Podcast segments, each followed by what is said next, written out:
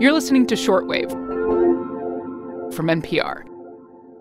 Maddie Sofia here with our very own shortwave reporter and sometimes host, Emily Kwong. Greetings, Emily Kwong. Hi, Maddie. Uh, hi, Emily. Hello. Why are we whispering? Because today's episode is about ASMR. I'm going to get out of whisper mode okay. for a moment. Great. It was creeping me out. And explain, me too, with a quick story from a scientist in the UK named Julia. My name is Julia Poerio. I am, God, I haven't thought about my age. I'm 31. Julia is about to start um, lecturing at the University of Essex this winter. And she still remembers vividly being a little girl, and occasionally she would get this very distinct feeling in certain situations. Really early examples would be things like uh, watching my mum brush her hair or put her makeup on, um, getting my feet bit measured for school shoes, um, a teacher explaining something to me really carefully. Um, and Maddie, in situations like these, she would enter this trance like state of relaxation. The feeling itself um, is a warm, tingling sensation that starts at the, the crown of the head, almost like uh, bubbles under the scalp. That That's not where bubbles go. and can spread throughout the rest of the body, so down the spine and through the limbs. That brain tingling feeling, experienced by some people, is called ASMR Autonomous Sensory Meridian Response, a psychophysiological experience reliably triggered by certain things like whispering, personal attention, soft voices, a whole host of things. So, today on the show, ASMR researcher Julia Poerio helps us explain the science behind this sensation. And we ask Does this have anything to do with the slime trend oozing across the internet? I don't like it. it's coming for you, Maddie Sofia.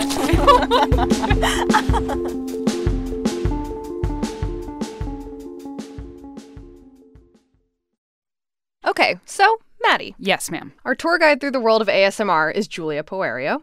We're going to hear from her in a bit. She is a real life person who experiences ASMR, a real live one, and researches it. ASMR is not exactly a big field of scientific study, and it's only been a thing in public discussion for about a dozen years. That's about when, in 2007, people began to find each other and build communities online, calling this feeling they had ASMR. So these people just like get really zenned out by whispering? There's a whole host of different triggers for different people. It could be whispering, soft tapping, mm. rustling of paper. There seems to be a visual component to all of this, but not always. Things like slow movements, delicate hand gestures can induce an ASMR experience. One of the most popular ASM artists on YouTube, that's what the people who make these ASMR videos online are called, is ASMR Darling. Here she is quietly touching a little house made of Legos with her fingernails. Uh huh, yeah. Here she is unwrapping a starburst. Yeah, that is a starburst and being unwrapped. My personal favorite, here she is counting down slowly in a whisper from a thousand.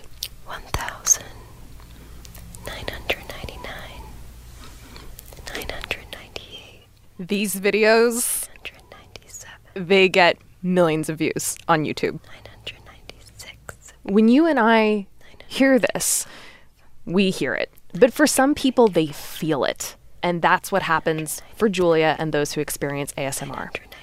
It's a little bit like music induced chills or awe inspired chills. So sometimes, you know, if you hear an amazing speech like a Martin Luther King speech, you might get those kind of those goosebumps, those shivers up your spine, which is a really kind of complex emotional aesthetic response that some people experience and other people don't.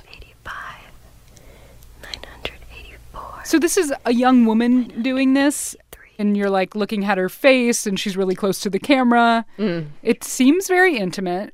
Is this like is this a sex thing, Kwong? To be honest, that was my initial thought too. I don't experience ASMR, but Julia said, based on studies she's done monitoring those who do, ASMR is not the feeling of getting turned on in our research, we of course measured people's heart rates, and on average, heart rate decreased when people watched ASMR videos, which is exactly the opposite of what you would expect if it was somehow a sexually arousing feeling.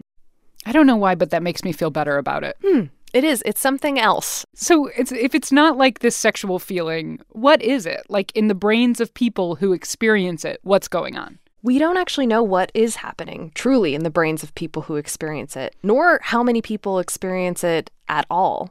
The important thing to know here is there isn't a ton of scientific research on this topic. There is one study, though, that really interested Julia. It's a 2016 paper by Canadian researchers that looked at the brains of people who experience ASMR when their brains were in a restful state, basically not doing anything. And they looked at this specific network within the brain something called the default mode network, which is associated with things like daydreaming and mind wandering and also self referential thought. Um, and what they found was that essentially that they they thought that the brain network activity at rest shows that they're less able to inhibit sensory and emotional responses. Basically, they were less able to separate the link between what their senses are picking up and what they're feeling in their bodies. Sensory emotional experiences weren't as suppressed. Okay, that makes sense to me. They experience their senses in a different way than like I experience my senses or something like that. Kind of.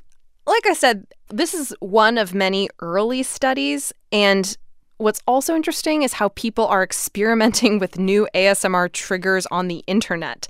Remember the oozing I mentioned earlier? Yeah, I remember that. It was unfortunate. I have with me in my hand um, something that produces sound, and uh, I'm going to introduce it to you. Ugh. uh, you did have a nice little bit of flair. So, what I'm holding in my hand is slime. Oh my god. Floam, technically. Slime with little foam pieces inside.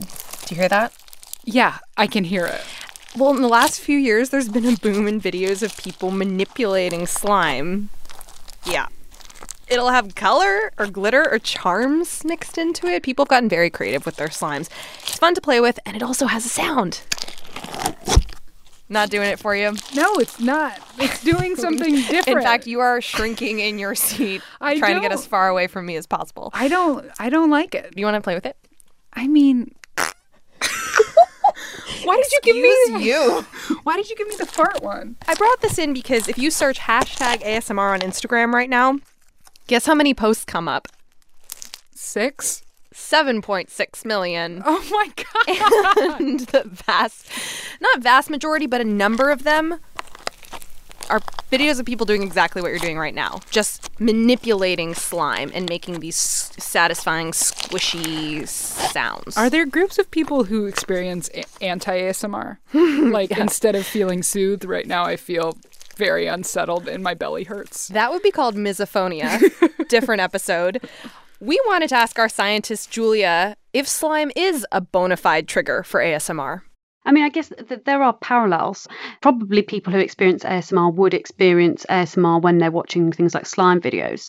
However, one thing I would say is that actually there's been quite a lot of interlocking between different kind of trends. So ASMR and slime and things like mukbang have all kind of Side note, mukbang started in South Korea. It broadcasts people eating food while talking to their audience with high quality microphones. What a nightmare. The internet. Slime and things like mukbang have almost piggybacked onto the ASMR trend. So Sure, what under the sometimes category on the internet of oddly satisfying. Yeah, or the hashtag ASMR because I suspect it is piggybacking on ASMR as a kind of term to get people to watch videos. So when you see a video of someone, let's say, cutting soap or icing Sure. a cookie, mm-hmm. oh, someone playing with really pretty slime, that may be oddly satisfying, but if you don't have the brain tingles, it's not ASMR that's talking to you. At the same time, Julia said that the more ASMR is linked to things like slime videos, that could change what it means for people on the internet.